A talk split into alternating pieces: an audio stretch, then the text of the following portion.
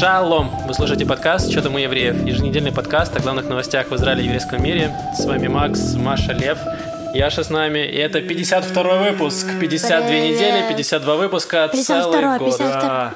Два дня назад, 27-го, нам исполнился ровно год. 27 мая мы выложили первый выпуск. Все верно. Был- Это был сложный год. Я хотел сказать, что я устал, я ухожу. Обнуляйся, Лев. Давайте начнем с пятиминутки рефлексии, Давайте. коротенькой. Лев, ясно. у тебя была отличная Да, история. меня отличная история. хвастался. Короче, помните, на прош- в прошлом подкасте я весь подкаст бомбил про комментарии в Фейсбуке к митингу ребят в Хайфе. Да. Вот, и на этой неделе, буквально вчера, в четверг, да, э, мы сделали такой небольшой маленький проектик, мы сделали онлайн в Фейсбуке, в котором взяли как бы интервью этого организатора митинга в Хайфе. Ну и мы, мы позвали туда изначально всех, кто комментировал плохие комментарии в Фейсбуке. То есть мы закинули информацию про это онлайн во все эти группы, и мало того, наша неподражаемая Оля из Хайфы, то есть у нас есть такой человек в Хайфе, который ведет, допустим, телеграм-канал про Хайфу, и она все знает. То есть есть Женек из Хайфа, есть Оля из Хайфа. Есть Оля из Хайфы, да, вот. Потрясающая Оля, она прям под комментариями этих сам- самых отбитых э, людей, которые писали самые отбитые комментарии, э, скинула ссылку на этот самый, ну, на, на эфир. Вот. Как бы идея не была в том, чтобы там зашеймить их там и прочее. Мы хотели просто показать более человеческую историю этого Артура. Ну, и, естественно, чтобы они позвали свои комментарии. Никто не пришел, кроме одного чувака. Один чувак, это очень смешной человек, который просто отражает в себе все, весь, всю суть в комментариях в Фейсбуке. Итак, я сделал анонс у себя в личке, ну, у себя в личном профиле, что вот будем делать э, 28 вечера в четверг вечером прямой эфир про эту историю. И вот чувак пишет, мол, насколько нужно не иметь уважения к стране, чтобы делать э, эфир в Шавуот, в праздник. Я ему пишу, ну блин, я типа не, рели- не религиозный человек, я не соблюдающий, поэтому мне в принципе плевать, что мне, что мне сделать. Все, с кем я разговариваю, тоже не соблюдают. Ну типа, что ты хотел? Вот.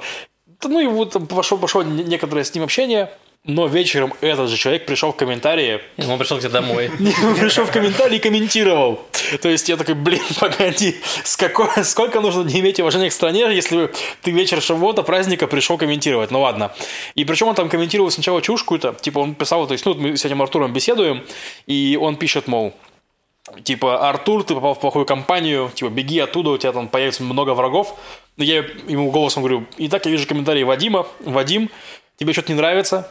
У тебя есть какой-то вопрос? Ну, типа, спроси его, давай. Ну, то есть мы с, тобой- мы с тобой сейчас пообщаемся. Типа, Давай, вот. давай, ты Да. один В итоге один, Вадим после вопрос. этого написал Лев крутой, а потом написал, чуваки, мы все братья, там, вы и мы, там, это, все, чмоки-пока, чимоголав с праздником. Вот, и ушел. То есть, как бы, ну... в общем, ты победил, да? Ты переманил ну, я имею в виду, что, ну, в личном контакте в личном контакте это, конечно, так не работает, что лю- люди не пишут такого, такого дерьма. Реально, послушав историю этого Артура, личного, личного, да, ты не, не будешь ему писать, типа, ну, иди поешь дерьма, потому что, типа, чувак, он как бы из Луганска, и чтобы, Его жизнь уже наказала. во-первых, да, во-вторых, чтобы переехать в Израиль, как он рассказал, ему пришлось, во-первых, его просто из-за того, что он занимался волонтерством в Луганске, его украинцы записали в э, боевиков. Короче, если он просто приехал в Украину, его посадили в тюрячку за предательство Украины. Вот. Ему пришлось несколько лет доказывать, что он, э, типа, не, не предатель, там, какие-то взятки давать, какие-то мутки мутить, там и прочее.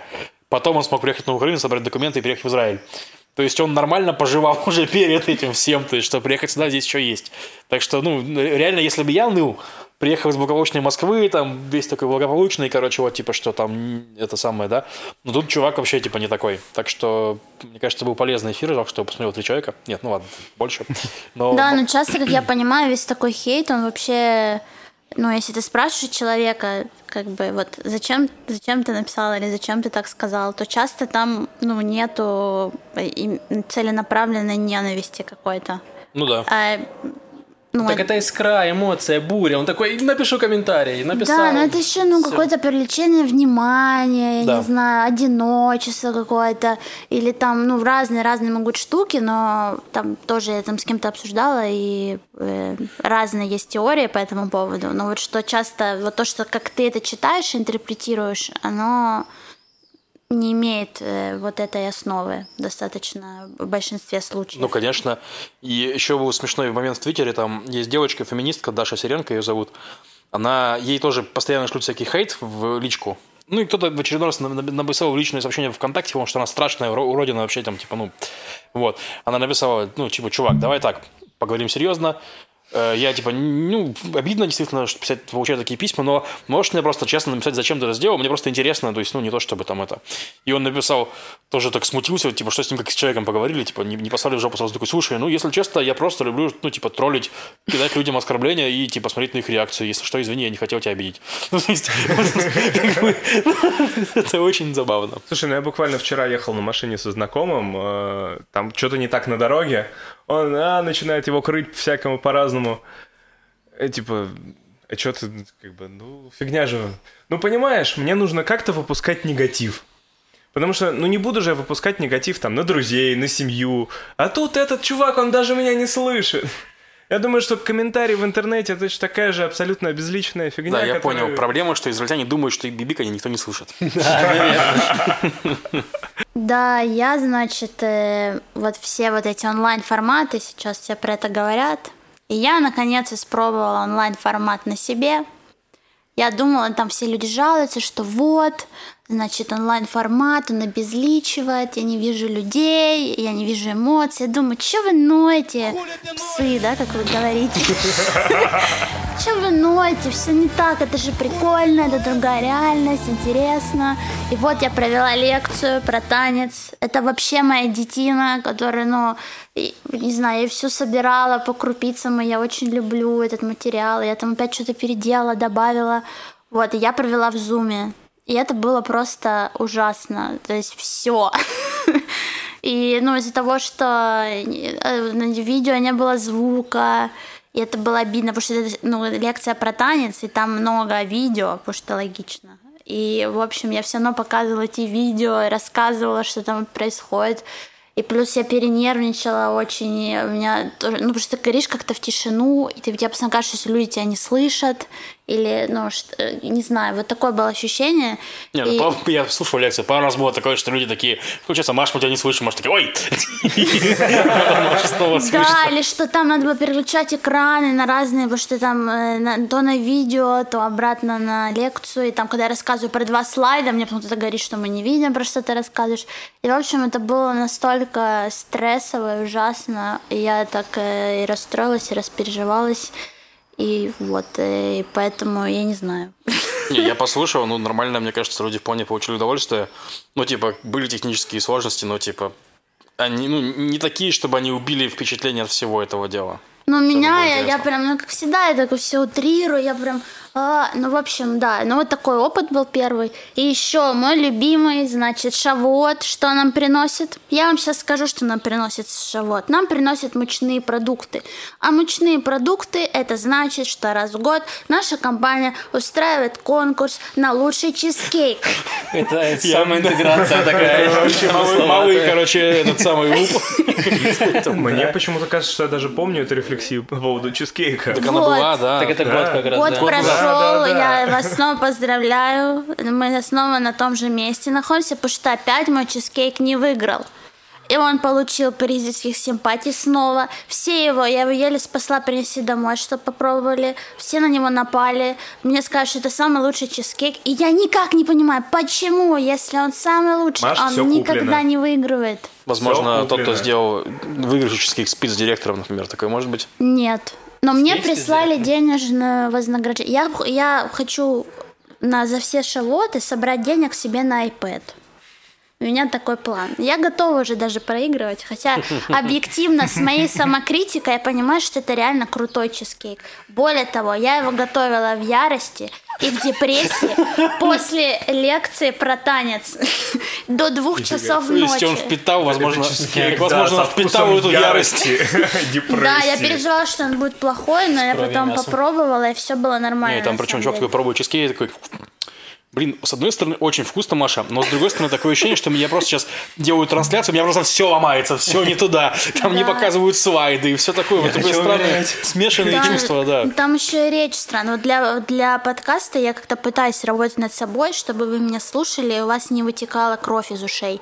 Ну, несмотря на тембр, а я говорю про речевой мусор. А в, э, в лекции там прямо у меня было б, м, э, постоянно, ну, потому что это из-за того, что нервы, и как-то я не могла собраться. Вот. Я очень рада, что я высказала это все сюда. Отлично. Спасибо, Маша. Я закончила. Минутка рефлексии. Да. Именно Я она. все еще считаю, что его не ужасно, поэтому... Да, было вполне. Да, ну такой первый опыт. Ну, все сказали, что так, э, так случается. В принципе, все- вот все те, кого я обзывала псами в начале, это те как раз люди, которые испытали вот этот первый опыт зума, которые дают танцы, да, там дают какие-то классы, и что это правда вот тяжело. И все вот э, говорили про вот эту вещь, что ты ну, не чувствуешь, что кто-то вообще там есть, кто-то тебя слушает, и такое ощущение, что все умерли там где-то, пока я читала. Вот, ну да. Ну, в общем, интересный опыт. Я уже пережила это, со мной все хорошо, не надо волноваться. Все, Маш, ты просто зови в следующий раз меня в техподдержку. Да, там И все. ты будешь Я тебя- успокаивать такая, ну, Я буду- перезагрузите роутер, пожалуйста, модем еще, высуньте кабель, ставьте Перенесите лекцию на другой. уже. Обед, да. И извини, подождите, пожалуйста, я проверяю информацию. У тебя что было? Э, У меня не было ничего особо интересного. Я все еще работаю из дома, но нам сказали с 1 июня выпустило постановление, что 70% могут вернуться в офисы. Посмотрим. И мне сказали, да, мы сейчас как раз расскажем, это чуть дальше следующая новость будет, вот, что нам сказали, все возвращайтесь в офисы, а у нас часть людей, которые работают там не из НИТа, не еще где-то, то есть которые добираются на поезде. А поезда запустят только 14 июня. Не 14 это, наверное, на север. Это Да. Рейнхайвер. Должны были седьмого запустить. Я просто слежу за тем, что тоже ездит на работу. Вот. А музей искусств откроют 2 июня. Это еще не факт. Тут мы еще подождем. Эм, Вот, Да. короче, да, всем сказали, возвращайтесь 1 июня, и люди такие начали писать, а как я доеду? И я подумал, а как я буду ехать? Потому что сейчас ограничение 20 человек в автобус. Вот, а людей в автобусах ездит обычно много, в которых я езжу. Вот, я еще не знаю. А нам сказали, ну, приезжайте пораньше. Вот, так что я думаю, что я буду приезжать пораньше, уезжать попозже. Вот. Зато вроде бы столовка есть. Да, зато есть столовка на работе, буду хоть есть там. Да. Че у тебя ешь? Да у меня на самом деле тоже ничего особо интересного, как бы я всю неделю... У меня было очень интересно. да. Не, ну как? Я пропустил и Машину трансляцию из-за работы, и Льва Я из-за тоже. работы. Вот, потому что я просто делал ремонт в Цепоре Хамеш. Сейчас для тех, кто когда-то там жил на массе, потечет слеза скупая, ностальгическая, потому что больше там не будет жить масса. Оу. Спор Хамеш, это общага массы в Иерусалиме. Ну, кайфовая, там жило несколько разных программ всегда, всегда и там было очень, ну, обычно тусово. Да-да-да. И теперь из-за коронавируса, так как летом некого там селить, вот, как бы, и это здание дают обратно хозяину этого здания, потому что платить бешеные деньги за его аренду, ну, просто нерентабельно. Ну и как бы в конце недели я вот сейчас буквально вчера просто вот так вот мы вот так вот домазывали, потому что нужно срочно сдать, а потом я ехал просто бегом-бегом-бегом из Иерусалима в Тель-Авив, потому что мне нужно было вчера вечером оказаться внимание, в Рыховоте, чтобы вести онлайн-трансляцию э, музыкального марафона для, ну, по поводу Шивота, для Ирии Батьяма. Оу. Ну, Яша ведет достаточно Интересно, интересную и да, странную жизнь между городами, как между, ладно, роковыми, ладно. Делать онлайн-трансляции и красить стены. Да, да, да. Сейчас Шавот, праздник, выходные, люди куда пошли? Правильно, на пляже. Э, захватывать их. Мы уже говорили, что они до этого даже не дождались разрешения. Все вышли на пляж. Сейчас уже можно выходить, купаться. Ну и люди заполонили все. Сегодня э, были в новостях, что на Кинерет Кинерет посетил 25 тысяч человек. Вот э, там уже местные, местные власти пишут, пожалуйста, не приезжайте, пожалуйста, не надо. В общем, никто не соблюдает нормы предосторожности, потому что людей много, места мало. Вот поэтому все друг у друга на голове сидят. И в целом пляжи все заполнены и в Тель-Авиве.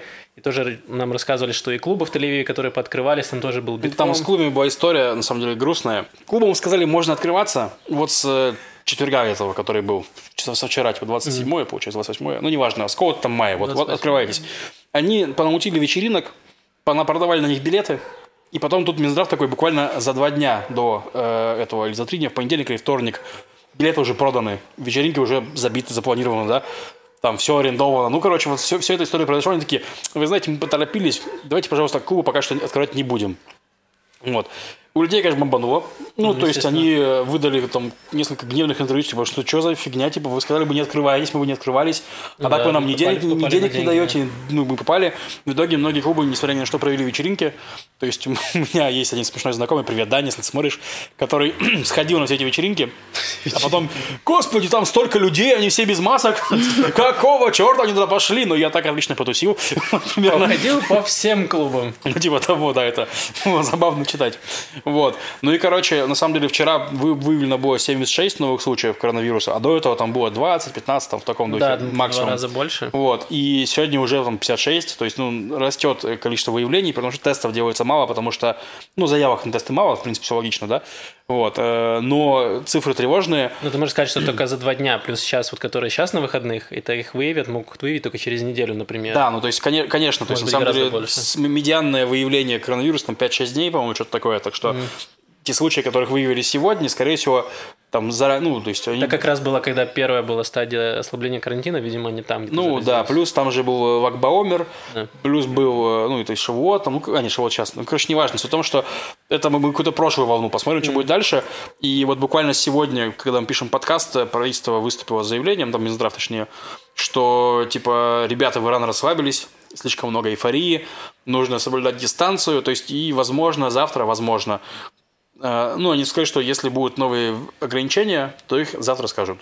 Там пока не говорится ни о каком ну, усилении мер, но говорит, что мы, возможно, оно будет завтра до, три- ну, то есть до вечера, скажем. Притом Минздрав еще смешной, типа, они такие э, говорят, у нас есть важное, важное заявление, все журналисты приезжайте сейчас на пресс-конференцию. То есть в Шавуот. Вы можете сделать заявление просто, в- запустить его в интернете, не знаю, В сделать... Зуме. в Зуме сделать что-то. Они говорят, у нас проблемы с, э, с карантином, тут с заболевшими коронавирусом, давайте соберем пресс-конференцию. Приходите все, просто все заезжайте, приезжайте в Шавуот. Коалиция приняла такой противоречивый, так называемый норвежский закон. Он, по сути, чё- ну, в чем суть? У нас есть Кнессет, в котором 120 э, де- депутатов, Посадочных мест, да. Да, есть там 60, там с чем-то 60, сколько, 72 места сейчас занимает коали- э, коалиция, то есть э, те, кто согласились, что сформируют правительство. И они сформировали же кабинет правительства. То есть, по су- по сути, у нас законодательная и исполнительная власть не, ну, сшиты вместе, да, и наши депутаты Кнессета, они же наши министры. Вот. Из-за того, что мы уже говорили, что очень раздутое правительство, там 37, по-моему, уже или там что-то министерств, то получается из этих 120 человек 37 это министры. И у них не хватает времени на то, чтобы в Кнессете активно работать, нажимать кнопки и прочее. То есть, ну, ба- банально их оппозиция может перенажимать, потому что они заняты в министерских комиссиях. Это правда, в смысле, Ты серьезно. думаешь, это как игра, знаешь, где нужно было, типа, кролика молотком бить, и они так голосуют за закон, так кто быстрее понажимает, тот и Не, ну победил. типа, кого больше, тот победил, если что. Была же проблема, что если коалиция в 60 61 депутат, если один заболел, то все, у вас ничего не принимается. Это правда. Вот. Это Израилю Соответственно, нужно перенимать опыт Украины, где есть такие кнопкодавы, которые называются, где чуваки просто есть должность, где ты ходишь и голосуешь за других. за ну да. коллег. Ну вот возможно, возможно, что типа в Израиле нельзя. Я, честно сказать, не знаю. Плохо Ну, нигде нельзя просто А, там ну, использовать. хорошо. Ну, коро... ну, в России тоже. Ну, короче, и суть в том, что, типа, э, приняли этот закон, и теперь часть, ну, то есть там не все, то есть не все мандаты министров отходят, точнее, не так. Закон в чем заключается? Извините, я запутался. Суть вот в этом проблема, что не хватает депутатов и на правительство, и на Кнессет, и норвежский закон говорит о том, что Нужно больше депутатов. можно взять депутатов, которые стали министрами, а вместо них призвать еще больше депутатов. То есть первые из Кнессета выходят, становятся просто министрами, а новые заходят, новые из партийных, парти- партийных списков. Ну да, Вот. следующий по списку. Да, ну и там у них есть некоторые ограничения, что таким образом заместить можно, по-моему, только одну пятую или одну шестую этого кабинета. То есть в итоге у нас появится, по-моему, 5 или 6 новых э, членов Кнессета. То есть не так много. Но Ну. все равно, типа, вот. Да. Ну, то есть проблема в чем, опять-таки? Что их слишком много. Ну, их и уже очень много. То есть это еще такое, еще зарплаты, еще помощники, еще личные авто, еще кабинеты. Ну, то есть все, все, все еще денег на Израиль аппарат. богатая страна, не обеднеем, как Ну, мне говорится. кажется, как раз обеднеет за эту каденцию правительства. Ну, они уже закончат, а дальше трава не расти. Это правда. Я хотел рассказать еще про аннексию Иорданской долины. Мы говорили несколько выпусков назад про то, что Биби хотел, это была одна из предвыборных э, лозунгов было, что они хотят аннексировать кусок поселений, там, где сейчас живут смешанные, живут и евреи, и палестинцы, вот, и, так сказать, аннексировать, распространить свою власть на эту, на эту территорию. И мы говорили, высказывали такие сомнения по этому поводу, потому что эм, Биби уже много, уже очень давно говорит, что вот давайте аннексируем. До этого говорил Беннет, еще и Либерман об этом говорил. Все говорят, никто ничего не делает, и логично, что и я, и Лев, и еще многие политологи и журналисты говорили, что это все болтовня э, для бедных. И в итоге, когда были подписаны коалиционные соглашения между Ликудом и Кахоль-Лаван, там этого пункта так такового не было. То есть там было прописано, что у них есть это, они хотят это когда-то аннексировать, конкретной даты не было, то есть, может быть, когда-нибудь мы это сделаем. Ну вот, Биби вроде бы как заявил на собрании, что мы это сделаем до 1 июля, они собираются аннексировать эту долину. Возможно, он еще все это, конечно, отмотает назад, но это прецедент очень э, неприятный э, по нескольким причинам. То, что мы говорили, что, во-первых, это повлечет за собой э, сразу же санкции. Вы высказались эм, страны Евросоюза, по-моему, 25 стран из 27 или что-то в таком духе высказали, типа сказали, что это вообще не круто, аннексировать, э, аннексировать долину, что это вот уже будет конкретный такой апартеид, и поддержала настолько Венгрия, где свой есть там э, свой чувак Орбан, который э, специфический, угу. мягко говоря, и, по-моему, Австрия, где тоже все не очень прикольно. Ну, там мы знаем, кто выходит из Австро-Венгрии. Э. Что начинается в Австро-Венгрии для э. Европы, да, эти все люди, вот понятно. Да, то есть, во-первых, Европа сразу сказала, это не круто, Иордания сказала, что это опасный прецедент, они могут разорвать эм, какие-то там мирные соглашения. И с точки зрения экономики, может быть, по Израилю это не сильно ударит, потому что очень много, э, да, есть соглашения с Иорданией, очень много мы помогаем там Иордании в плане сельского хозяйства, даем там воду, еще что-то. В общем, там соглашения не супер прибыльные для Израиля, но это может повлиять в сфере безопасности, потому что и в Иордании Соседи. тоже... Да, в Иордании тоже есть там свои радикалы, которые не очень любят Израиль. У них и... там почти все население, это палестинцы. Ну, не все, но там в каком-то каком-то этапе было 70% населения, да. Да, да. Эм, вот, плюс, опять же, палестинская автономия, Махмуд Аббас сказал, что вот он выходит окончательно десятый раз, э, последние китайские предупреждения, говорит, что вот мы все выйдем, разорвем все соглашения. Угу. И все не круто, и плюс э, был слив, что в кабинете обороны Израиля в министерстве сказали, что если аннексируют, то могут быть огромные проблемы в плане терактов, ну, опять конечно. могут возобновиться, всего остального, агрессия палестинская, и что это все может привести к губительным последствиям. Плюс, учитывая проблему с проблемой коронавируса, проблемы в экономике, если на нас наложат Евросоюз санкции, ничем хорошим это не закончится. Можно посмотреть на примере условной э, Северной Кореи, например. Ну, например, России ты, ты можешь посмотреть, у них нет возможности перекредитоваться просто. Ну, у них нет доступа к деньгам дешевым, поэтому Да, только сложнее. учитывая, что у России есть огромная, огромная территория, огромное население и огромное количество природных ресурсов, а ну, в Израиле да. ресурс, единственное, это как бы человеческий ресурс да, другого ресурса нет.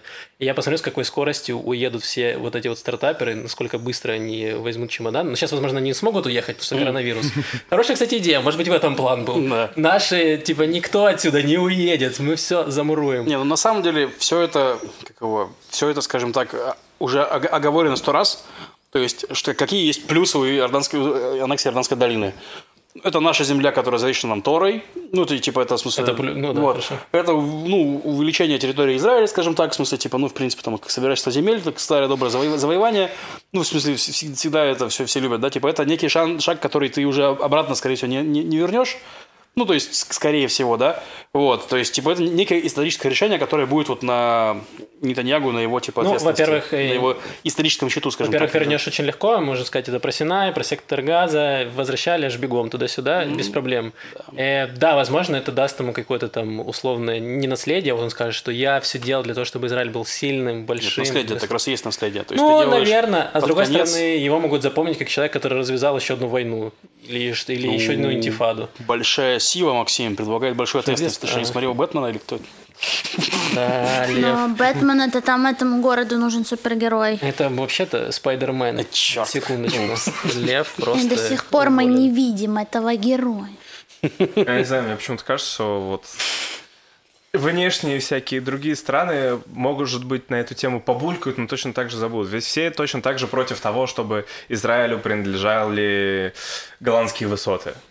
Ну, вот. там немножко другая история. Голландские высоты отдавать некому, потому что Сирии как таковой, да. по сути, нет. Там проблема, что в Сирии идет война постоянная, поэтому и, ну, они не могут, то есть, ну, сказать, типа, дайте вашим противникам высоту, с которых они могут обстрелять вас танками. То есть, ну, типа, никто ну, не отдаст. Палестины и... нет как государства. Ну, а войны с ними нету, есть соглашение Осло, которое есть там, ну, короче, там много чего есть, на самом деле, нагорожено, в смысле, и обещаний и всего такого. Предполагается, что будет два государства двух народов, то есть они в этой парадигме существуют. И Ну, ты а- не можешь дальше делать какие-то соглашения, если ты аннексируешь кусок территории, то все, это сразу типа ставит крест на этих соглашениях. Значит, нужна какая-то, какая-то альтернатива. А никакой альтернативы никто предложить не может. Предложил Трамп, но это, ну, как bullshit, типа, все сказали да. практически. Да. Ну, они, собственно говоря, пытаются двигаться по плану Трампа, по его... Ну, как по плану векам, Трампа но- для изра... по израильским, типа, Ну, типа, меркам. да, только, только мы свое забираем, вы делать, что Мы хотите. сделаем то, что хорошо для нас, типа мы делаем обязательства, которые должны палестинцы нам отдать, мы их сами возьмем, а все остальное сами рулите, нам не интересно. Ну, типа Кроме да. того, Биби сказал, что он не даст паспорта аннексированной территории, где палестинцы будут. Он сказал, что он не будет давать им паспорта, они будут там сами как-то их там... а, Там сказал, что будет военное присутствие израильское, а они будут сами тусоваться, там палестинская автономия, делайте, что хотите. То есть Ну, это уже такое короче, конкретное... я не знаю, давайте так, апартеид. давайте поставим. Я лично думаю, что к 1 июля не аннексируют Иорданскую долину. А что ты что думаешь? Был очень резкий переход. Да. Маш, ну что, завозим свои танки туда? Я чувствую себя как в игре в покер, в которой я никогда не играла, но где, где нужно ставить ставки. Тут Да. э, долина, вот здесь э, не долина. Маша, это практически монополия. Ты это берешь Да, долину? Или в тюрьму. Нет, ну, ты берешь вот эти вот ставки, вот такую штуку и ставишь. Либо аннексируют, либо не аннексируют. Ну, так поставь. Эм, мне кажется... А кто сказал, что аннексируют конкретно? Биби. А, Поставишь против Биби, Маш? Я, пока никто еще не выиграл Я против Биби. против Биби. Пока никто не выиграл. А он так и сказал прямо. Да, до 1 июля. Прям сказал, я сказал. аннексирую долину. Не то Ну. чтобы он пойдет и аннексирует, но он сказал, что они будут, они это сделают. То есть примет решение, выдаст указ, и все пойдут. и Тогда я боюсь, что они это сделают. Короче, чувств- видишь, Маша ставит. Маша я думаю, ставит, что, я думаю, что нет, но я, я надеюсь, что нет, и думаю до конца, что нет. Я думаю, что он в конце сольется. Я надеюсь на То это. есть ты нет, это я ж. Я почему-то думаю, что аннексируют. 2-2, друзья. Ну что же. 2-2, значит, не аннексируем. Скажем, Биби, у Придет нас Биби с ничья. флагом такой, воткнет, все, скажет мое. Да. Блин, ну вы, вы два политолога, поэтому... Ну, мы еще и леваки по- позорные, поэтому мы такие, ну, мы надеемся, что не аннексируют. То есть, а он так постепенно входит в наши задницы. Ладно. Извините, мои... Это э, ты про флаг? Да, про флаг. Э, Не, ну по идее это же и правда война будет тогда. Ну, война не Может война, быть. но... Ну, как для нас, скорее всего, не будет. Будет война, а вот там палестинцев их просто задушат, и все. Не, ну как Ну, у нас да, будет? У нас будет теракт, в смысле, скорее всего, ну, Да. больше. Ну, в, в Тель-Авиве вряд ли, скорее всего, ближе туда, к Иерусалиму. Ну, ближе к Иерусалиму. больше арабов. Да, да. Вообще в этот раз э, культуры не так много у нас. Ну, ее много в мире, но э, сейчас э, среди событий не так много. Ну, в общем, э, я только рассказывала в предыдущих выпусках про хайский проект Сира, который Creative Space. И вот они про фестиваль я говорила, который будет с 3 по 6 июня онлайн. Они выставили программу, это огромное просто расписание со всякими людьми, которые будут участвовать. Это вот тот формат, когда они э, делали open call на людей из комьюнити, которые хотят поделиться какими-то знаниями и так далее. И там э, в- просто есть, там есть анимация, комиксы, ну, как мастер-классы или какие-то артисток по, по этим э, сферам. Э, Про татуировки там есть, там будет какой-то лайф, э, граффити на стене. В общем, много всего интересного, поэтому э, советую тоже ознакомиться, кто следит. Так, где это будет? Онлайн какой-то ивент? Онлайн. Это будет онлайн-ивент. С 3 по 6 июня это как серия лекций, мастер-классов. э, На иврите. Да, там преобладает иврит. А еще я нашла и занятную штуку такую, как э, Арадский центр современного искусства. Не арабский, арадский. Арад, это город Арад, да, на юге Израиля, недалеко от Бершевы относительно. И там будет выставка. Во-первых, нужно дать должное вообще существованию такого центра. Я о нем не знала, прочитала всем недавно. Вот он есть, и вот 5 июня там будет открытие выставки, которая называется «Общий ландшафт». Э, И там будут много всяких вещей, э, фотографии и так далее. Плюс там будет еще можно пойти на экскурсию, какие-то близлежащие территории. Я просто пытаюсь еще тоже пере- переводить э, одновременно. В- Арадж это возле Бершевы, там, где куча Да. хредим живут, горских хасидов, по-моему. Про Харидим я не знаю, но... Я, по-моему, читал про да. волнение там, короче, что типа там Э, Мы даже рассказывали про это дело в подкасте, что там были... Русские хасиды волнуются раз. Ну, горские хасиды, ну, там что-то типа их светские с ними, как обычно, там, пятница, шабаты, все эти вот проблемы. Извини, Маш, вспомнил. Просто, ну, не хотел молчать, просто ты меня заткнула в прошлый раз. Да, и я- политические ре- рефлексии у тебя. Э, Так, значит, и можно будет э, фантомные политические рефлексии. Значит, э, и можно будет пойти вот прямо от этого центра, пойти пешком в население Нокдим, посел- поселение Нокдим, потом к резервуару Атин, где будут хэппенинг танцевальный. Слишком много слов, неизвестно. То есть там, ну вот Там Нокдим... часть этого слова, а часть еще просто название А, понял. Да, назва- название это поселение Ногдим и резервуар Атин. Отлично. Ну, то есть, что вот это в центре будет открытие, и вот эти вот э, экскурсии маленькие, они в- в- как бы входят вот в, этот, в их задумку кураторскую, видимо, которая относится к э, теме выставки, которая вообще звучит общий, общий ландшафт между водой и водой. Это, э, ну, это около... А что между водой и водой находится? э, приди на выставку Варат. Мне кажется, земля, потому что люди вода, и вода это вода, и между ними земля. А ты хорош. Вода нужна всем, но часть всех не задумывается, откуда вода берется в кране. Часть же борется за сохранение каждой капли. У всех свои взгляды, традиционные, революционные. А цель выставки – все взгляды перемешать и все изменить. Глобальное потепление, изменение климата, водный кризис, наступление э, Водного апокалипсиса. наступление пустыни, борьба с засухой, все, это, все про это слышали, вот такое вот. Ну, в общем, э, э, около экологическая Ну, тема интересная. история. Вообще, на самом деле, мне кажется, вот эта штука может прям конкретно влиять на мозг в дальнейшем. Потому что, например, даже от банального прочтения, вот я читал, когда был в армии Экзюпери, и там у него, я не помню, как называется рассказ, про упавший в пустыне самолет. Маленький принц. там- Не, не, нет, другой. У меня был другой пропавший Ну, спустя видимо, да. самолет. У Так, него как- Да. и чё, и чё? Вот. И там вот прям очень ярко описана проблема вот этой нехватки воды.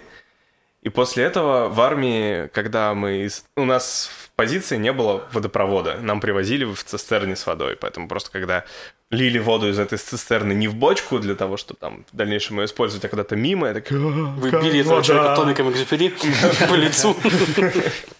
Нет, Я просто подумал еще, что на самом деле цель любого биологического вида, чтобы как можно больше воды стало этим видом. Ну, просто люди и животные, они на 80% вода обычно, да? Так. То есть ты пьешь воду, рожаешь как можно больше детей, и как можно больше воды из мира становятся людьми. Понимаешь?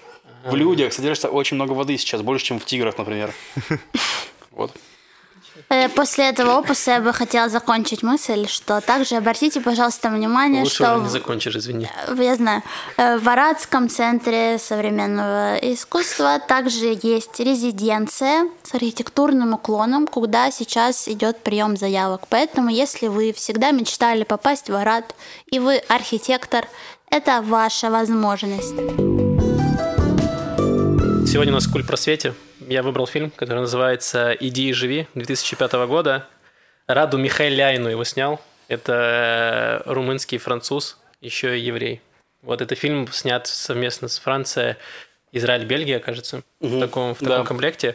В общем, о чем фильм? Фильм идет два с половиной часа, достаточно много. И Это начинает- впервые в жизни мы делаем такой хронометраж фильма. Да, мне кажется, самый длинный фильм, который мы видели. Главное, чтобы мы не сделали такого хронометража подкаст. Давайте короткометражки вот минут по 5, что вот по 7, то есть посмотрел. Короткометражки по рассказу Эдгара Керрета, ты предлагаешь, да? Не, не Экранизацию. мы подбирали анимации для фестиваля. Давайте их обозревать. У нас еще были эти мультики, 205 секунд они назывались, да? Да. Вот. 5 секунд? Я написала для па- патреонов про это. А, классно. Отлично, давайте их обозревать. Мультики Но на 5 они секунд не идут. Израильские. Блин, ну все. Там есть пара работ из Израиля, правда. Ну, это отлично, как раз на 10 Идеально, секунд. да. а все остальное по политическое или про карантин. Там есть технокопы. Давайте вернемся к э, фильму «Иди и живи». Так. Начинается фильм с того, что нам рассказывают про такую операцию «Моисей», которая была в 1984 году, когда Израиль вывозил э, эфиопских евреев, спасал их через Судан. Эти самые евреи шли из Эфиопии, где была война, они шли в Судан, там в лагерях беженцев, потом Израиль нелегально их тайно вывозил. Самолетами полными. Да, мы, кстати, про, этот, э, про эту операцию сняли фильм, где Капитан Америка, Крис Эванс, играет капитана Израиля и спасает этих евреев. Я забыл, как называется фильм, на Netflix есть. Мгм. Что-то типа «Курорт для ныряльщиков на берегу Красного моря», кажется, Да, так. да, да, да. Вот, мы про него рассказывали на подкасте. Прикрытие Масада, которое, типа, они, они сделали фейковый курорт, Да. и туда свозили этих евреев, типа, и эфиопских, и оттуда вывозили. все, все так. В общем, нам показывают вот эту вот историю. Но помимо того, что евреи из Эфиопии шли, из Эфиопии шли не только евреи, а просто местные эфиопы, там христиане, которые просто спасались от войны. И, собственно, история начинается с того, что эм, эм, женщина-христианка выгоняет своего сына, отправляет его вместе с евреями, чтобы он смог выжить, потому что она понимает, что в лагере беженцев он выжить нормально не сможет. Она отправляет его с э, еврейской женщиной, которая во время похода потеряла всю свою семью, всех своих детей, они умерли во время этого э, перехода из Эфиопии. И, в общем-то, этот парень, который не еврей, девятилетний, попадает в Израиль, его привозят вместе с э, фейковой мамой еврейкой, которая умирает, когда приезжает, она не смогла пережить все это. Она умирает, и вот он остается один девятилетний э, эфиоп, который не еврей, в 84 году попадает в Израиль, и вот что с ним происходит, в принципе, это начало истории, и дальше с ним происходит э, всякое. Ну да. Вот. Весь фильм, на самом деле, я не знал, кто его снял. То есть я думаю, что ну, просто весь фильм про самоидентификацию. То есть он ну, кто он? Да. Он эфиоп, он христианин, он еврей, у него прям очень много вопросов, и он прям постоянно... Ну... Да, нужно сказать, что он косит под еврея, то есть он всем говорил, что он еврей, ему дали легенду, то есть кто его отец, кто его мать, и ему сказали, что ты должен притворяться, что ты еврей, иначе тебя выгонят из Израиля. Да. Вот. И, короче, то, что его снял там румын, француз, бельгиец, еще и еврей, я думаю, кому интересно сложнее самоидентификация, чем мне? Эфиопу, который не, не еврей, приехал в Израиль, и вот всю эту историю. Вот. Ну, фильм, я скажу так, он интересный, э, интересно посмотреть. Мне очень понравилось, что он ну, идет по таймлайну жизни Израиля. То есть там фоном, если приглядываться, новости всякие там про убийство Рабина, там все про вся, ну, аспекты, ну, да. все, короче, ключевые точки истории Израиля за это время, они ну, проходят. И там как раз таки описыв... ну, отыгрывается, отписывается реакция израильского общества на приезд этих э, эфиопов, mm-hmm. потому что тоже было неоднозначно. Ну, потому что приехало, представьте, приехало 100 тысяч человек, там, ну, поменьше, там, наверное, поменьше, там, 1050, там, что-то такое. Около, которые вообще кажется, около 70, но дикие. Не помню, ну, в плане, они не знали там цивилизации никакой совершенно. Они там жили в деревнях, у них не было водопровода, там, всего такого, то есть... У них даже обуви не было, ничего у них, Да, то есть их вообще все учили делать, там, ходить в туалет и прочее. То есть, ну, короче, там все вообще. Вот, и, разумеется, израильтяне, то есть, ну, типа, они на, на эту тему тоже нормально так это рефлексировали. Вот. Я хотел сказать, что я сначала подумал, я фильм увидел, и когда начал смотреть вот эти первые сцены, где показывают этих эфиопов, которые в лагерях беженцев, я подумал, что это будет фильм слезовыжимательный, mm-hmm. который будет показывать про его сложную жизнь, испытания, с которыми он проходит, все будут, э, вот эта музыка это, будет это, грустная. Это ты хотел, Макс, нам показать, да? Э, он нас ненавидит. Да. Но на самом деле оказалось, что нет, потому что там там хороший баланс между драмой и, эм, не знаю, это комедия, то есть там достаточно там, много шуток. А, то есть там были, это были комедийные эпизоды, я думаю, или меня нормально пердолит трава, или это комедия, или это шутка. Я там, не мог понять, короче, что это нормально было, ну, значит, это были шутки. Спасибо, нормально Макс. было Стёба, когда, ну, там какие-то мелкие шутки были, когда маленькая девочка спрашивает у мамы, и Фёбки говорит, а когда мы приедем в Израиль, мы станем белыми?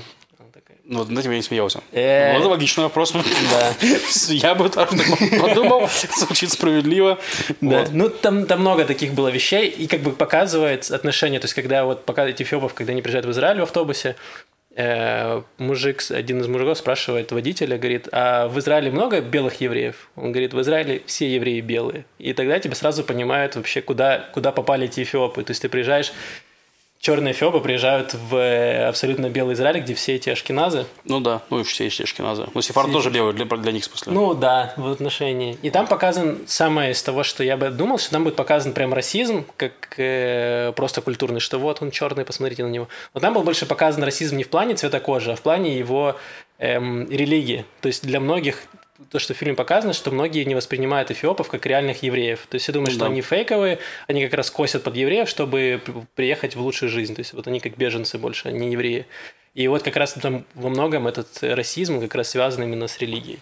Маш, как тебе фильм вообще? Потом мы тут залипли. Ну, у нас разные взгляды на комедию, мне кажется. Я там не... Меня не разрывала от э, комедийных скетчей. То есть их вообще ну, мало прям. И я не очень уверена, что это про самоидентификацию, потому что ну, весь фильм понятно было, что его э, душа зовет в Эфиопию, то есть он постоянно туда, ну, чувствовал эту связь именно с Эфиопией. И как бы у него скорее было э, вот это вот э, отторгание того, где он находится сейчас, но и понимание того, что у него нет выбора другого. Типа, либо он живет, грубо говоря, либо нет. Вот такая ситуация. Но я не видела именно его терзаний по поводу того, что он э, еврей, кто он, что ну, вот четко прослеживалось, что он хотел обратно в Ну, Эфиопию. как он там камни в синагогу кидал, было дело. Э, ма- к маме, значит. Вот, но важный момент, как мне показалось, что когда речь зашла об армии, и тогда на него отец орал, что вот, все страну защищают, но все же про Израиль, как бы. И по сути, это, ну, в его голове это Можно сказать, не это не отец, его усыновила семья Да, богатых э, э, ашкеназов из Франции. Вот. прием, приемный. Они очень, очень богатые. Не, ну ладно, семьяк это неважно. Там, там Неважно, богатства, да. богатства не было особо Ну, показано. они были в особенном достатке, поэтому не могли усыновить еще Ну сверху да, ребенка. хорошо, да. приемный, да, отец, вот. И то, когда он говорит, вот, а в армию, значит, все защищают страну, ты будешь защищать, и все такое, по идее, ну, тоже странно, потому что это не его страна, это не его отец, так, ну, если уж совсем говорить. Но он говорит, что он, э, ну, будет помогать, да, людям, ну, там, э, как медик. Вот, и я понимаю, что он такой пацифист, ну, вот именно по... То есть не даже столь важно, что он будет защищать там Израиль, да, в этом контексте, а то, что он, в принципе, против э, войны и насилия как, ну, как личность. Поэтому я вот, ну, именно к вопросу, что этот фильм про самоидентификацию, я не почувствовала этого, что там было э, у него куча вопросов, кто он. Ну, мне кажется, он просто, на самом деле, странно, что этого не почувствовал, потому что эти вопросы, они буквально поднимались прямым текстом. То есть он их проговаривал. Типа, я не знаю, где моя родина. То есть, ну, вот он так говорил, типа, он там, ну, короче... Да, но родина и национальность это разное. Ну, то есть было четко понятно, что он хочет в Эфиопию, что это его земля, Мне кажется, там он хотел- его мать мать. хотела Хотел только из-за матери. Мать хотел Ему- найти, мне кажется, к Потому что мать, во-первых, была не в Эфиопии, а в Судане. Да. А в Эфиопии он не хотел, он хотел к матери в Судан. Да, он просто к матери хотел. Вот. По сути, у него весь фильм был вопрос, почему мать от него отказалась. То есть, он, это был вопрос. Нужно понять, что девятилетний пацан, тебе мать говорит, типа, проваливай и Уходи, никогда ну, не возвращайся. Да, Иди да. живи. Для, девятого, для Да, девятилетнего пацана это прям реальный шок. Да, да, он пытался вот, вот это самое. Э, короче, да, в этом вот это мне не очень понравилось, что фильм был типа очень вопросы были поставлены очень прямо. Ну и про войну тоже, в принципе, там был этот вопрос. Но я, я просто думаю, что он был, но он типа не, не основной, все-таки основной про иде- идентификацию. И ответ там был такой, что, как мне кажется, опять-таки, что типа она чисто у тебя в башке, то есть потому что, как- выяснилось, всему, всему его окружению было, в принципе, пофигу, кто он, Да. то есть, потому что они его оценили именно как, как человек, как личность. Вот. А про комедийный момент, ты что, не засмеялась, когда, типа, семья в первый вечер ус- усыновленного чувака посадила стол, сказала, ты знаешь, сынок, мы леваки. Это было очень смешно. Мы леваки, мы не религиозные. Что он должен был понять из этого всего? Что? Он такой, а, Маркс, прекрасно. Я читал в Эфиопии Маркса, тоже прекрасный автор, просто потрясающий. да, это Типа. очень смешно. Девятилетний пацан, да, они говорят, типа, мы же знаем, что в Эфиопии вы прям религиозные, соблюдайте, но мы не такие. Но если тебе важно, вот, пожалуйста, кипа, давай молитву читай. Это было очень смешно, потому что он, да, сам пацан не еврей, он понять ничего не имел. Вот, это один из, да, смешных При моментов. этом я так скажу, эфиопская религия отличная. Знаете почему? Вот я вам расскажу. Короче, в иудаизме есть такая Что заповедь. ты говоришь про эфиопскую религию? Давай Ну, в смысле, извините, я имею в виду, что версия иудаизма. Так, то есть там а. в чем была история, что типа Фалаша или Фала, как там, Фалаша, Да. ну неважно, вот это комью- комьюнити эфиопских евреев, да, оно там тысячелетия было в изоляции от еврейской мысли. Евреи, которые западный мир, то есть э, в Ашкеназе, Сефарда, они там переписывали с них мудрецы, там дописывали Тору, писали комментарии, трактовали всю эту байду, там в таком. Эти чуваки вообще делали отдельные всякие вещи. Вот. И то есть в иудаизме есть, например, такая заповедь, что не варить теленка в молоке его матери Да. потрясающая заповедь, которую, значит, ашкеназы и прочие эти самые Типа мудрецы. развили до того, что нужно, значит, э, подождать 4 часа между тем, как ты ешь молочное и Там мясное. еще зависит от разных, разные э, комьюнити по-разному. Некоторые говорят, нужно там 6 часов, некоторые Да, 4, то есть там 2 просто часа. на, на- на- на этой фразе целый матан там они построили свой собственный, как бы, как, что можно, что нельзя, когда можно, когда нельзя, то есть там в таком духе. Вот, и, например, самое, что удивительно лично для меня, то есть не варить ребенка в молоке у матери, почему в таком случае курица считается мясом, потому что курица птица, она не молоко... Не А молоко- ты знаешь, я слышал оп- оправдание почему? Потому что если ты будешь есть, допустим, шницель условный, ты не можешь определить, если твой сосед увидит в окно, он не сможет определить, ты ешь курицу или ты ешь, э, условно, там, не знаю, говядину. Ну, пускай в жопу идет сосед, что он там в окно смотрит. Это логично. Но для них это считается достаточное оправдание, чтобы не рисковать, Чтобы никто тебя не обвинил ни в чем. Да. Э, Суть в том, что... Суть, извините. Суть в том, суть в том, что эфиопские мудрецы мудрее. И они такие, нет, ну нельзя молоко, хорошо, нельзя У нас молоко. нет воды, какое Можно молоко? курицу. То есть, ну, значит, курицу с молоком можно. Вот у них была такая мысль. Мне кажется, они гораздо мудрее, чем... Мне кажется, просто эти с жиру бесились. Ну, типа такие- того, да, давайте, давайте допишем Тору. Я Давайте иду по следам Божьим. А Я там детектив. люди в Эфиопии, если поели, уже хорошо. Ну, типа, да. Там уже не до, не до перебора харчей. Ну, да. Я хотел еще немножко про фильм сказать, что там показали то, что ты говорил, прям был таймлайн Израиля, и там подняли важные темы, которые были в истории, в том числе они затронули и выходцев, и которые приехали сюда из Совка. Ну, да, То есть, было. во-первых, это там показали подтверждение еврейства. То, что я говорил ранее, что многие в Израиле не воспринимали вот этих вот эфиопов как реальных евреев. Они думали, что они все косят. Вот. И там был, был большой скандал, когда всех начали там допытывать, а как звали твою маму, вот это консульские проверки, вот они их проводили потом, уже люди приехали, эм, э, приехали из этой из Эфиопии, из лагеря беженцев, и их сразу начинали пытать. Так расскажи, кто ты там, кто ты по жизни, чего. Как маму зовут? папу? Да, и дальше Да. они, э, это был реально, показали в этом фильме, реальный скандал был, что они решили всех, всех обрезать по второму разу, даже тех, кто обрезаны. То есть для того, чтобы провести повторную, как гиюр еще один, тебе нужно сделать еще раз, э, еще раз обрезание. И там был большой скандал, что и протесты были, это как раз в фильме тоже показали, Да. что э, типа, чуваки, вы, вы охренели? Да, Вот вы эти уже нас пол- признали, по идее. Полиция иудаизма, вот это вот, э, Да. так называемая, которая говорит, э, сидит дед, значит, и говорит, ты, мне не нравится твое имя твоего, э, твоего отца, оно недостаточно еврейское. Ну, типа, да. Так в Бенгуриане спрашивают. Точно так же. Ну, да. Допросы такие же. Ну, приблизительно, да.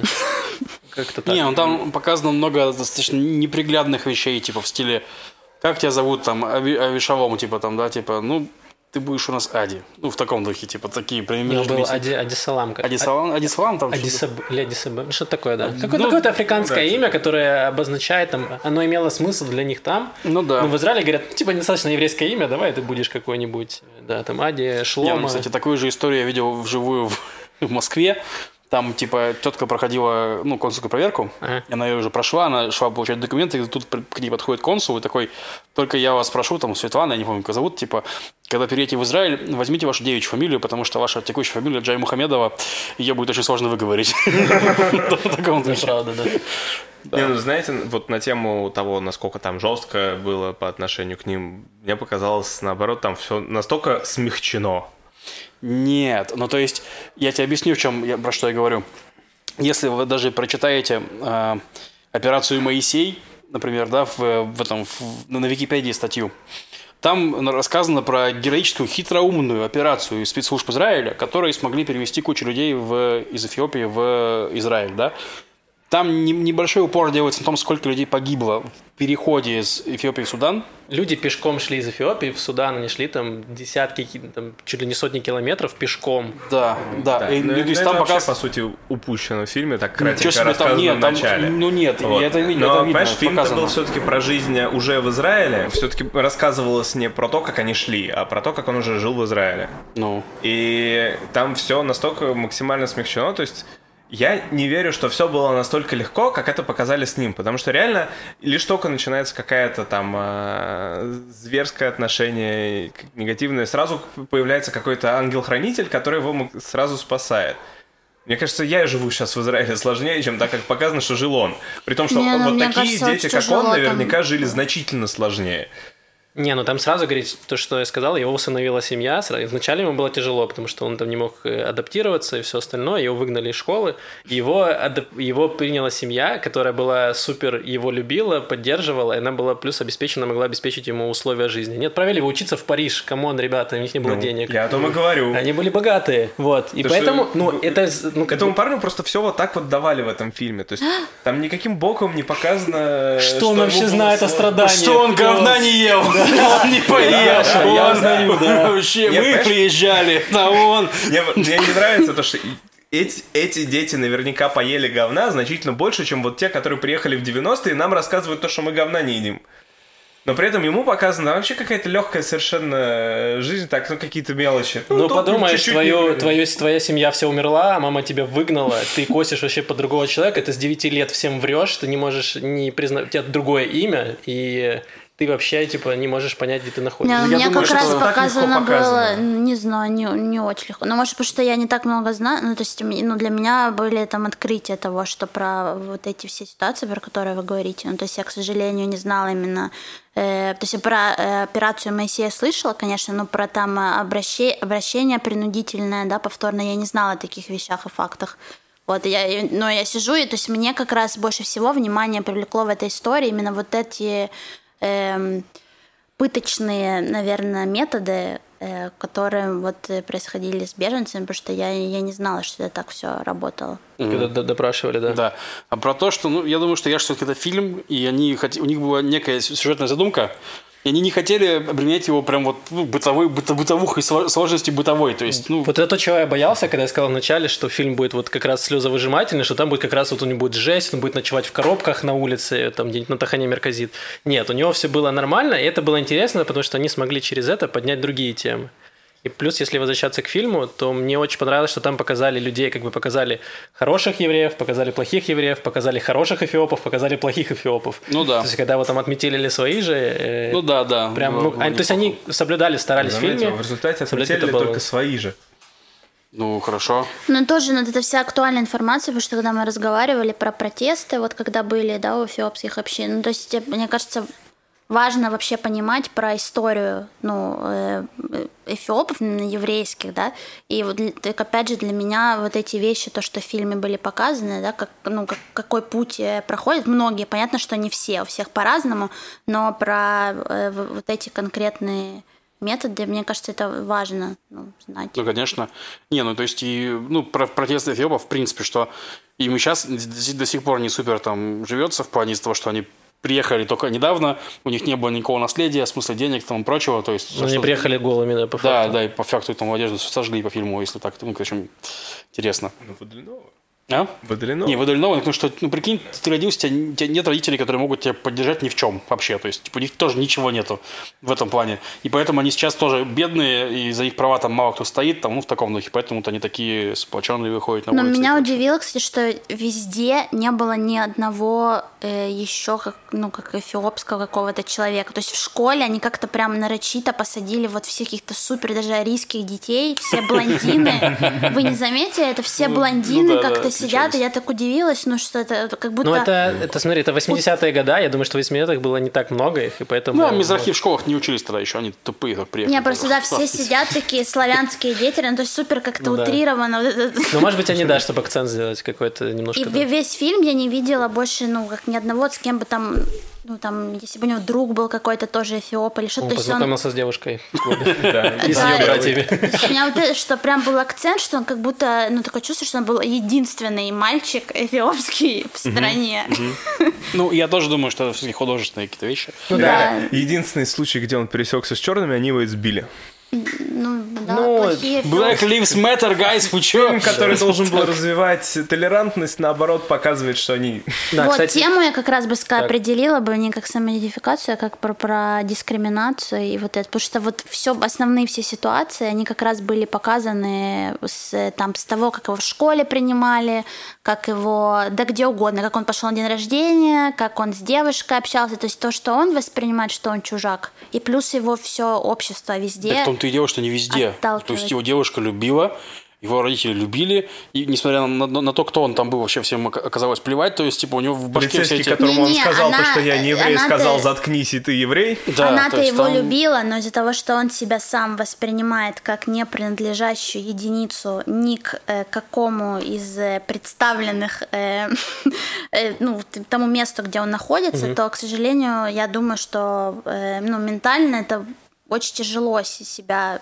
э, с человеком соединить. Конечно. И э, и, ну, Вот ну я и да, говорю, ну это что с- оно внутри себя, внутри головы это все.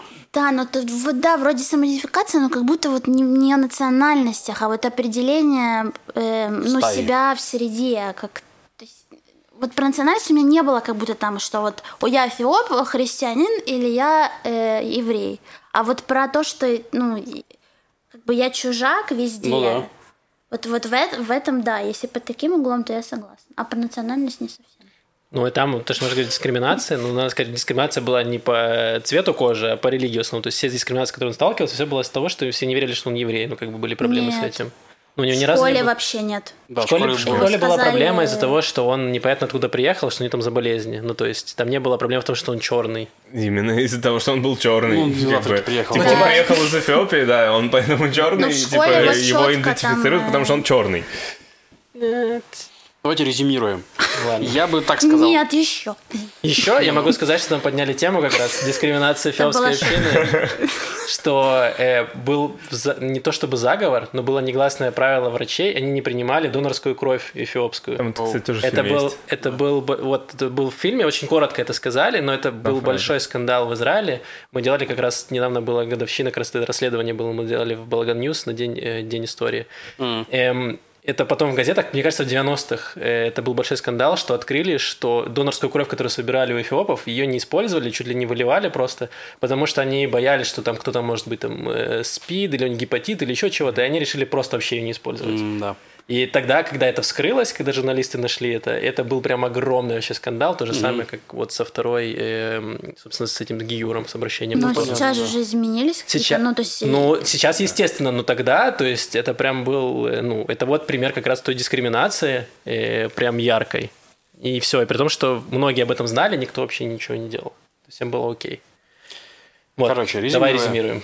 Ну, то есть, опять-таки, это фильм, как такой про женщину, которая план свадьбы. Для меня такой же примерно, что типа, э, если меня спросят, что бы посмотреть про операцию Моисей, я такой, вот, смотри, отличный фильм. Ну, не про операцию, Моисей, Ну, а скорее ну, про, про- иммиграцию или, не знаю, Ну, или все там еще про эфиопскую Все еще вот про эфиопскую миграцию, окей, вот, пожалуйста. Я скажу, вот, отличный фильмак, но я бы не посоветовал просто смотреть, типа, если там нечего делать, посмотрите «Мстителей».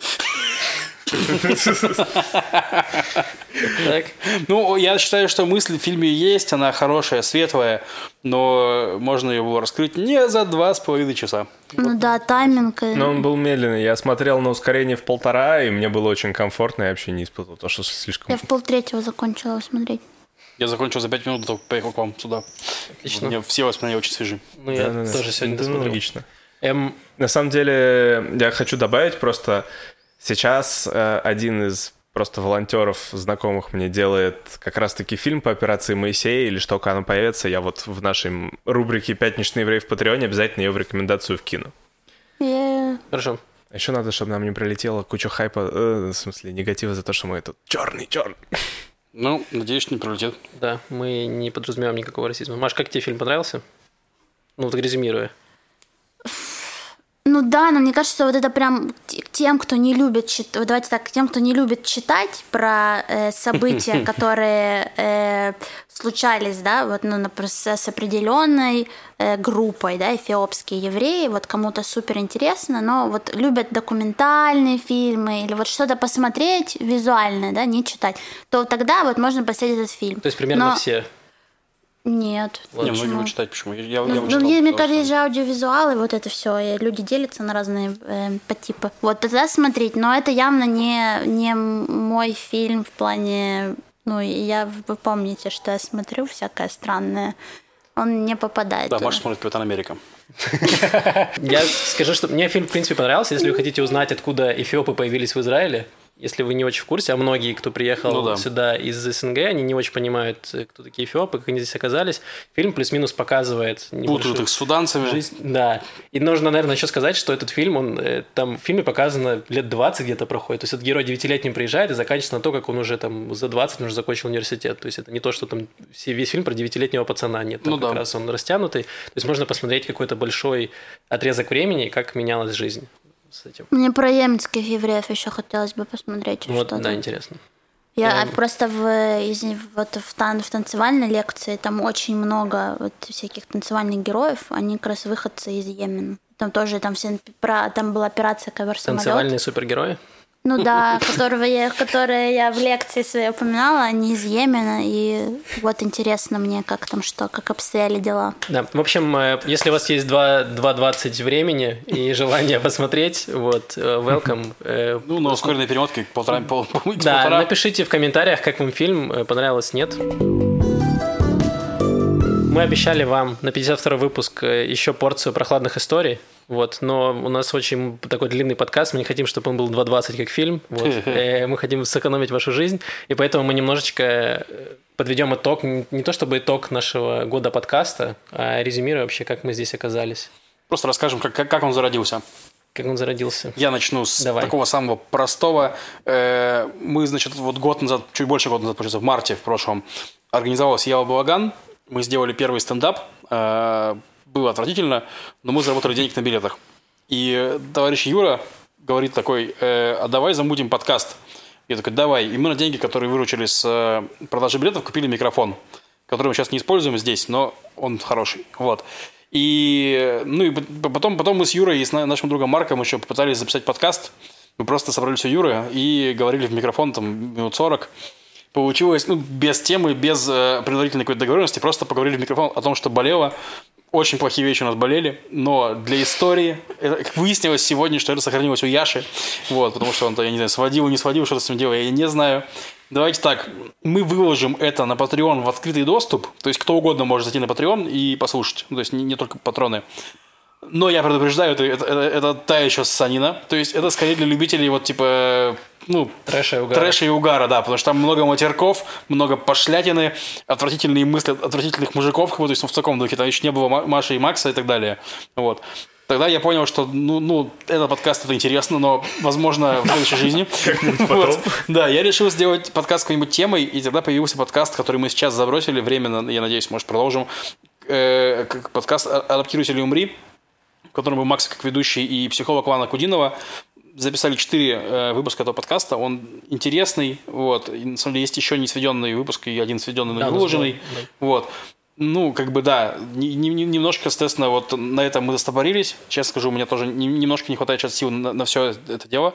Вот, но потом пришла идея, Да, собственно, как я, как с моей стороны это было. Я давно хотел... Моя одна из моих... Моя мечта была работать на радио. Мне очень нравилась эта идея. Вот, и я узнал, что... ну, просто Максим родился в 70-х. Да, в принципе. У меня была радиоточка в квартире, знаешь. и Я, она не работала, я просто на нее смотрел и думаю, когда-нибудь мой голос будет звучать именно оттуда.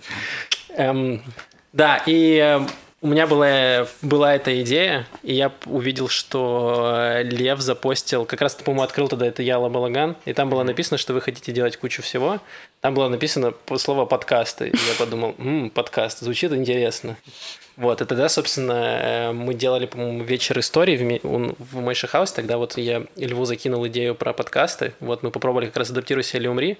Я закинул идею, что давайте сделаем еще что-нибудь про новости, чтобы людям рассказывать вообще, что происходит в Израиле, делать это максимально не скучно, не просто сухо. То есть, как есть радио Река израильское, где тоже рассказывают про новости, но там рассказывают эм, сложно для понимания. Вот, э, мы постарали, стараемся делать это более легко, немножко добавлять шуток, э, тупых шуток, вот, и побольше тупых шуток. Да, этим- они обещали, чтобы таким, как я, было понятно. Ничего, понятно.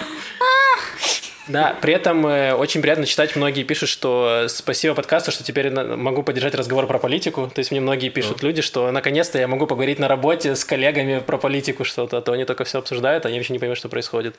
И, собственно, это была одна из целей, чтобы донести до людей, может быть, какую-то для людей, которые только приехали в Израиль, которые не особо интегрированы, может быть, не умеют читать на иврите или не очень любят это все, этим заниматься, как-то донести вообще то, что происходит в Израиле, вот. И э, я рад, что мы целый год продержались, вот, а может быть, продержимся и больше года.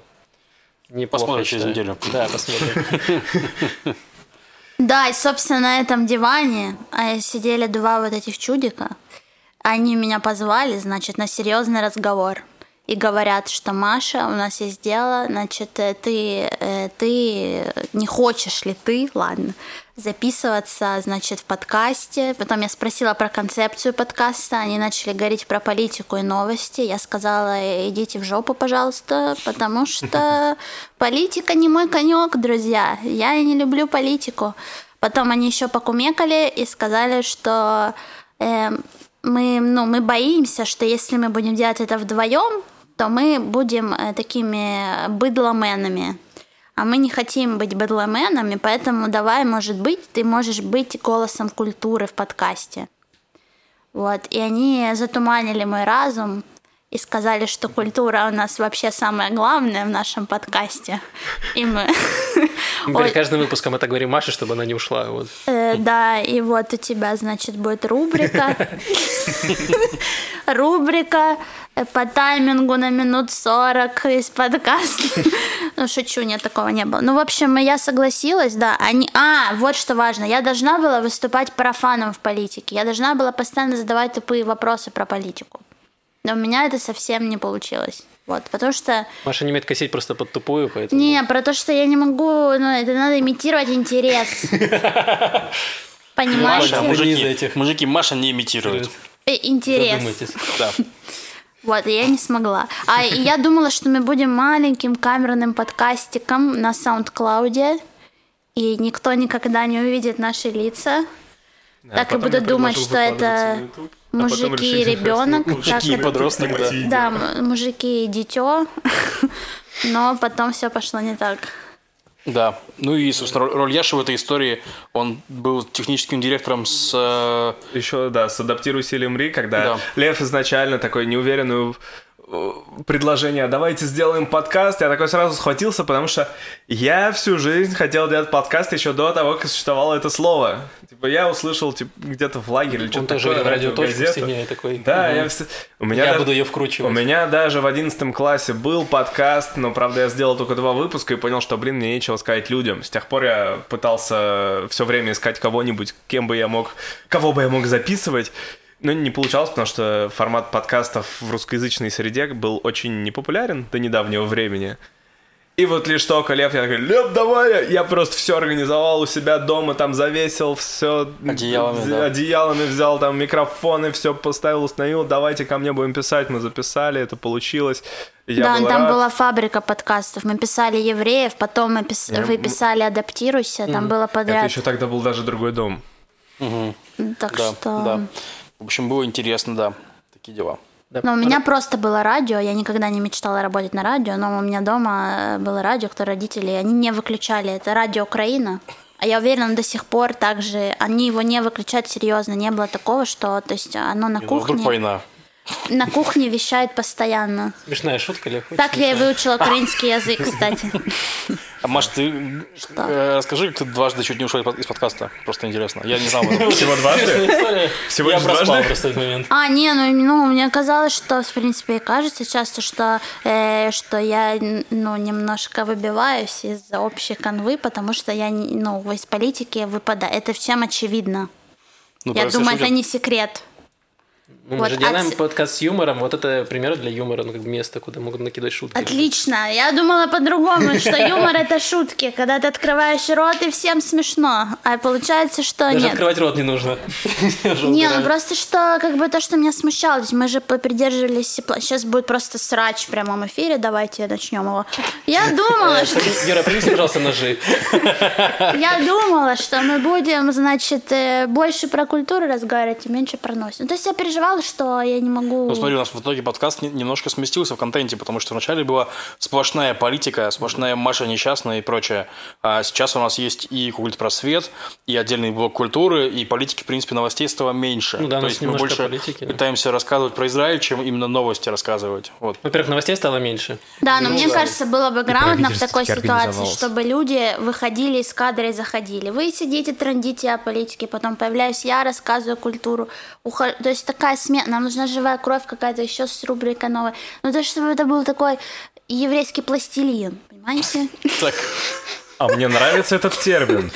Еврейский пластилин, да, коллега евреев. Ты берешь, короче, еврейскую заву, смешиваешь с Ладно, извините, это очень плохая шутка. А я вам говорил, что мы хотели плохие шутки.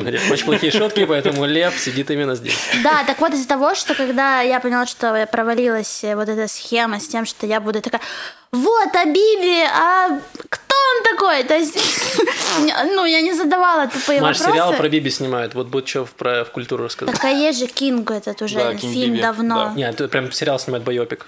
Я читал сегодня новости. Ничего себе. Unbelievable. Так вот, и поэтому я говорила, что давайте я уйду. Два такие, нет, Два раза. Мы такие, нет, давай будет культуросвет. Ну, Маша, давайте я уйду. Нет, давайте будет отдельный блок культуры. В итоге Маша просто тихо и сапа и приходит со своим 40 минутам культуры в подкасте, да. А вы еще предлагали, чтобы я уже завалила, сделать отдельный выпуск. Сделать отдельный выпуск у меня про культуру, даже серию, по-моему. А, да, чтобы Маша Была отреагировала, да. 42-я.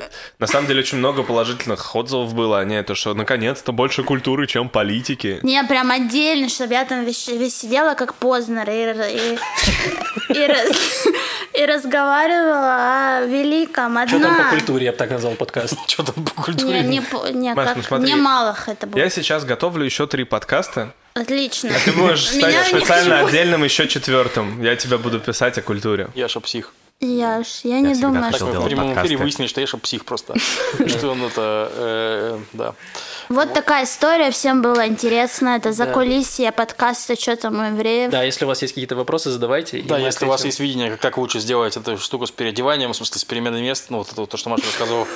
С э, пластилином, да. Да, с пластилином Если еврейским. умеете лепить из пластилина, Да, напишите нам. напишите в комментарии, как это вы видите.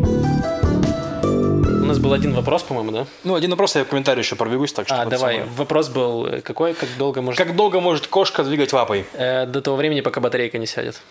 Банальный ответ. Нет, это правда. она двигает лапы, ВК Патреоны донатят. Ох, О, это звуки вот это Можно. чин-чин, чин-чин, да, вот эти деньги отшлепывают. Да, нормально. Да, на самом деле, спасибо огромное всем вообще нашим патреонам, которые нас поддерживали. Сейчас вот здесь вот должны у вас перед глазами, если вы смотрите на ютубе, пробегать их имена, по крайней мере, то, как они представились на Патреоне. Вот. Спасибо вам большое. Да, вы лучше. Когда-нибудь Лев все-таки снимет эти деньги, и мы окупим за счет них уже вот эту вот штуковину, которую мы купили. Да. И с- бл- благодаря ей можем нормально записывать подкасты, а не мучиться. Да. Что там по комментариям, Лев? Я читаю комментарии. А, Интересно. Так, Лев дебил. Лев дебил. Лев дебил. Ну ладно, мои комментарии хватит читать, давай что-то Э, новое. Хорошо. Так. Несмотря ни на что, это лучший еженедельный новостной акваизраильский подкаст. Буякаджа! Спасибо большое. Друзья, спасибо большое. Да. Не, на самом деле все комментарии к прошлому выпуску очень классные. Спасибо огромное, что вы их И вы написали. классные. И вы очень классные, да. И люди, которые пишут, что звук говно, пишите снова, что звук говно. Это нам очень помогает в продолжении подкаста. Потому что люди такие... Я объясню, как это происходит. Люди такие видят 5 комментариев звук говно. Они такие, ох, сейчас я послушаю и шестым напишу, а там нормальный звук. Они такие, блин, и вслушиваются в нормальный подкаст. Вот так это происходит. Так что пишите, это говно. помогает. Да. Ну, кстати, на самом деле я еще поизучал немножко про всякое продвижение и так далее. Если вы нас слушаете, а не смотрите на Ютубе, тоже не забывайте ставить оценочки там на Apple подкастах, Google подкастах, всяких других э, подкаст-аддиктах и Spotify, потому что это помогает нам тоже оказывается в продвижении. То есть, если мы окажемся в топах, мы будем очень рады и даже можем что-нибудь классное пообещать, но мы потом придумаем, что. Спасибо, Яш. Станем знаменитыми и забросим подкаст. Да, так и происходит. Ты бросаешь то, чем стал знаменит. Ты стал знаменит, потом говоришь, я перерос это, хватит. Да, то уже- есть так Дэвид Боуи такой, я стал знаменит, я, пожалуй, не буду больше записывать музыку, я буду э, теперь делать кулинарное шоу. Так это А я уйду в политику, так? Да. Ну, или сольную карьеру, я и про это. А, в сольную карьеру. Буду министром. Че, что там осталось? Министр школьной формы там, Министр, да. школьной А. формы. Министр Netflix, я вот жду, когда Министр по открытию клубов там, да, закрытию клубов. Поскольку сегодня у нас э, особенный выпуск, я в- расскажу про особенную группу. Это первая группа израильская, про которую я услышал. Я был на программе Таглит, это когда ты 10 дней приезжаешь в Израиль, изучаешь ее.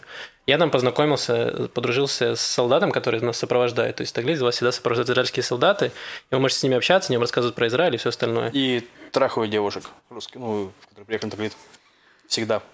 Про это есть фильм? Возможно, я не девушка, поэтому не застал эти моменты. Ну, Все, кто были на Таглите, все девушки рассказывали, что спали с солдатом. Хорошо, надо было... А я я откосил это. Маша, ты ездила на Таглит? Э, можно про музыку?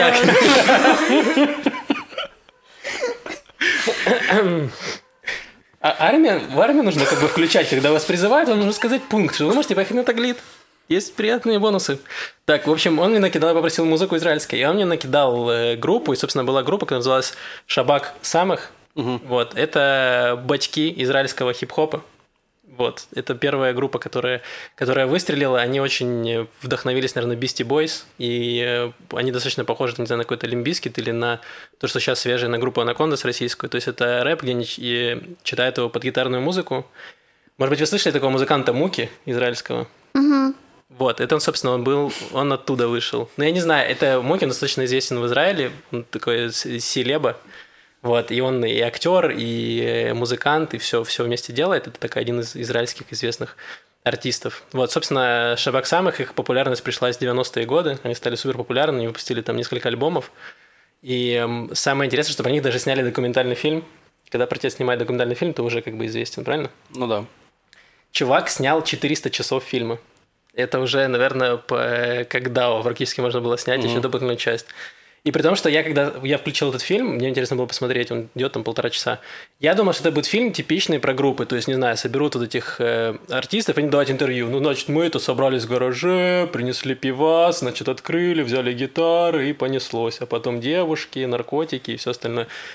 А он снял этот фильм в 2000-е годы, когда группа была прям в жопе. Ну, то есть, mm. они были супер популярны в 90-е, потом они несколько лет вообще ничего не выступ... не Они собирали стадионы, то есть, они были в Израиле прям супер культовые для молодежи, то есть, все подростки, потому что они пели песни там про тусовки, про телок, все вот это вот популярный э, реп, что называется. Вот. И они как раз были в простое, потому что после этого они не могли ничего собрать, они записывали песни, и люди э, не особо от них кайфовали, потому что их поколение, вот эти подростки, они выросли, им уже стало неинтересно, а новые, новые подростки, они их не знают. Потому что это ну, 90-е, 2000 годы, интернета нет, и ты можешь себя пропихивать только концертами либо дисками какими-то. Mm-hmm. Вот, и там прям показывается, что люди, которые собирали стадионы, один работает, значит, э, на парковке, э, второй работает с библиотекарем, э, третий вообще живет у родителей. То есть, и, да, у людей там, что говорит, я работаю 18 шекелей в час получаю, в шаббат 150%, у меня все нормально. И вот, и как раз показали тот период, где они были в жопе, они не могли ничего сделать, и потом уже то есть после 2000 году они записали свой третий альбом, который тоже выстрелил, и э, потом они как-то вернули свою какую-то популярность. Но группа уже закончилась, по-моему, в 2018 году они, был последний у них концерт, где они уже старые, старперы, все сыграли, при том, что сейчас эти музыканты занимают неплохие должности. То есть вот этот Муки, он во всех э, шоу израильских выступает, там каких-то, где оценивают звезды, типа Кухав Налат, во всех этих штуках. Mm-hmm. Один из них э, преподает в университете, один из них занимает какой-то пост в Министерстве культуры. И последний на парковке 18 ключа зарабатывает. Я, кстати, не, не, не исключено, потому что про него я ничего не слышал. Вот. В общем, э, группа, группа достаточно, достаточно культовая, прикольная, и по ним классно учить иврит. Я могу сказать, что, несмотря на то, что это рэп, то есть как бы подразумевает быструю, быструю речь, они говорят достаточно внятно, при этом слова максимально простые, максимально простые конструкции. То есть иврит учить очень приятно, поэтому вам рекомендую. Но одна из проблем, которой я столкнулся, у них последние два альбома нет из сети, их, короче, вырезали. То есть их нет, они в Spotify недоступны для прослушивания, их нет на Google музыке и на YouTube тоже их нет, на эту премиум. Я не знаю, видимо, какие-то с лицензиями проблемы, потому что некоторые группы тоже так просто альбомы пропадают, ну, типа, недоступны для прослушивания. Вот, поэтому последние два альбома вообще послушать нереально, но первые три прям топчик. Я вам поставлю их, э, их главный, главный хит, послушайте. Я думаю, что вам зайдет, но он может засесть в голове, и вы будете еще неделю напевать. Макс, у меня так каждый твой... Отлично, хотя бы На Яша год подкаста мог и про Фарука рассказать. Ну. Про кого? Ну, Дуду Фарук. Фарук. Да он как хаски от Израиля, это слишком... э, Давайте Маша, гостевая рубрика про музыку, расскажет про Дуду Фарука. Хорошо, Маш. Э, там Яша, Яша, запиши, пожалуйста, пятый подкаст и Дуду Фарук. Ой, Друзья, спасибо огромное, что слушаете нас. Спасибо тем, кто поддерживает на, на Патреоне. Уже 18 человек. Очень классно, что растет это количество. Вот. э, помогаете нам Это очень всё. приятно, на самом деле, в первую очередь. То, что э, кому-то действительно важно то, что мы делаем, то, что они готовы даже поделиться своими кровными. Да, спасибо Да, большое. есть люди, которые с нами с первого выпуска, это и ваш праздник тоже. Да, Сердечко. Однозначно. блин. Да, вы крутые, подписывайтесь э, на канал, оставляйте комментарии, даже и про звук, про звук в первую очередь, потом уже все остальное. Да. Вот, и свои вопросы задавайте в анонимную форму, и просто можете писать в комментариях. Мы стараемся на все отвечать, вот, ничего не игнорировать. Все, всем пока. Да, пока-пока. Пока. Очень.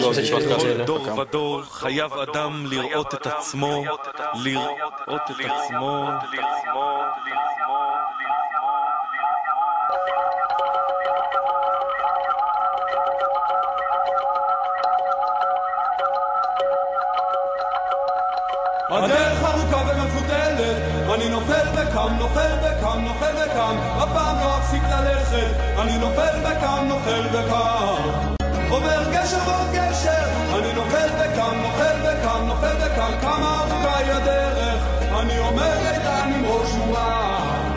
שאהבה בא רק מיליון לאחד. אומרים שאין סיכוי שהשמש עוד תזרח עליי. אומרים שאני אפול, הם אומרים שאברח. אומרים שאשאר לבד. אומרים שלא מתאים לחיים כי אין בי רצון לזהב ויהלומים. אין לי כנפים נכונים. אולי זו החברה שקורסת אם זה לא מקום מתאים למחפשים של הקשב והענן מיצים על הזמן לכוכב שלי אחד בני אדם אני קיים. ביניכם אולי אין לי ערך. יש לי נשמה, יש לי שיר, יש לי את הדרך הדרך ארוכה ומפותלת, אני נופל וקם, נופל וקם, נופל וקם, אף פעם לא אפסיק ללכת, אני נופל וקם, נופל וקם. עובר גשר מול גשר, אני נופל וקם, נופל וקם, נופל וקם, כמה ארוכה היא הדרך, אני עומד איתן עם ראש מורם. לפניי עמוד של אש, מאחורי ענן עשן, השארתי עיר מתכת מאחור, הולך לאן? מקום שבו השמש לא מחוצה בבניינים, מעבר להרים אל השדות הירוקים. כי יש מקום יותר מתוק הזה שבו הזמן יותר ארוך כמה שרק נרצה. מגיע רגע, זה הרגע בו צריך לחשוב. לתפוס כנף, לומר שלום, לקום ולעזוב אל המקום שבו אני יכול להיות עצמי. אחרי אלפיים שנות גלות רוצה להיות חופשי. מעבר אל האופק שם שרות הציפורים. לשם אני אגיע ועד אז אשיר שירים. כמה שהדרך ארוכה ומפותלת אני לא עוצר מלכת, לא יכול להפסיק. משאיר מאחוריי את הפחדים ואת הצער. הכל הוא הכל, אני האש שלא תוכל לכבות. המוזיקה תיקח אותי למעלה ולעומק. הדרך ארוכה ללכת בה זה לחיות הדרך ארוכה ומפותלת אני נופל וקם, נופל וקם, נופל וקם הפעם לא אפסיק ללכת. אני נופל וקם, נופל וקם עובר גשר ועוד גשר. אני נופל וקם, נופל וקם, נופל וקם כמה ארוכה היא הדרך? אני עומד איתן עם ראש גבורה.